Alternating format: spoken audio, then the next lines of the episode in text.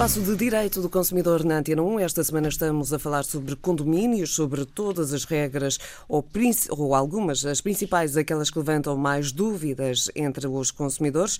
Doutora Cristina Silva, seja bem-vinda uma vez mais. Ora, hoje há uma questão um, que vindo de um determinado consumidor, eu já ouvi centenas de vezes uh, por parte de outras pessoas, uh, e a questão é a seguinte.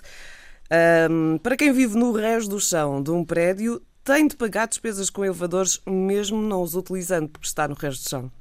Exatamente. Essa é outra das questões que é muitas vezes uh, apresentada na defesa do consumidor.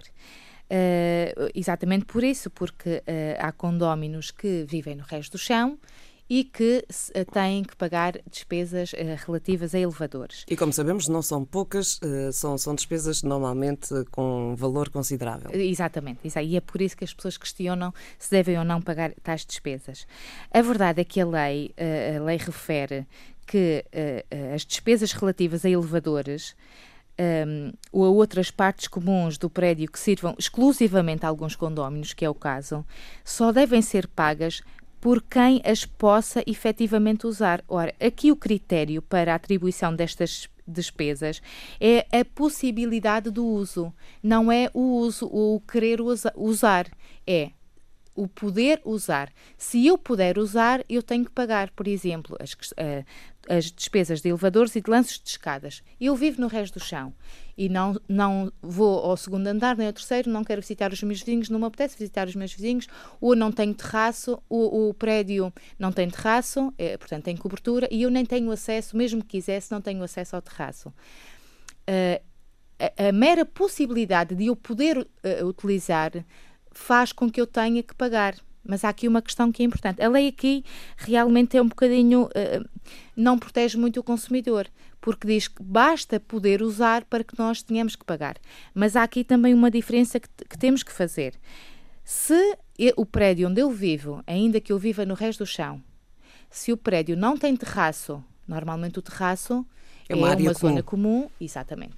Não tem terraço e não tem garagem, ou tendo garagem, eu não tenho espaço na garagem, não tenho local, lugar de estacionamento, não adquiri quando comprei o meu, o meu apartamento, nem arrecadação. Portanto, eu nem, nem vou ao terraço porque não há terraço, e não, não vou à garagem porque ou, ou, não há garagem, ou mesmo que haja, eu não comprei um local de estacionamento nem arrecadação. Eu aí não tenho que pagar. Porquê? Porque uh, mesmo que eu queira, eu, não há qualquer fundamento para eu ir à garagem. Outra coisa é, eu tenho, eu não tenho, eu tenho um local de garagem, perdão, eu, eu tenho, uh, eu posso ir à garagem porque e vou todos os dias porque tenho lá um local de estacionamento, mas opto por ir por, por escadas. Não vou mas por é uma opção. Vou por escadas. Aí é diferente. Eu opto por ir por escadas, mas há a possibilidade de, de eu ir de elevador. elevador. Ora, e é essa possibilidade que faz com que eu tenha que pagar. Aqui o que as pessoas têm que pensar é se não utilizam a escada, nem o, eh, perdão, se não utilizam a garagem, assim é que é, e se não utilizam o terraço, não têm que pagar. Se mesmo eh, se têm local de garagem e vão de escadas, têm que pagar na mesma porque podiam ter ido de elevador e não vão. É uma opção uh, dos condóminos. E se o prédio tiver terraço, também é obrigado a pagar? Tem que pagar porque tem uma área comum ser, no topo do prédio que poderá ser que e deverá terraço, ser utilizada. Exatamente, Noémia. A não ser que o, terra, o terraço tenha sido, uh, eh, seja uma área exclusiva de algum dos condóminos, que tenha pago por isso, caso contrário, os, os, uh, os condóminos têm que pagar, porque uh, o legislador atribuiu como critério para pagar estas despesas a possibilidade do uso. E ainda que nos pareça um bocadinho injusto, a verdade é que um, a lei decidiu desta forma, fixou desta forma forma.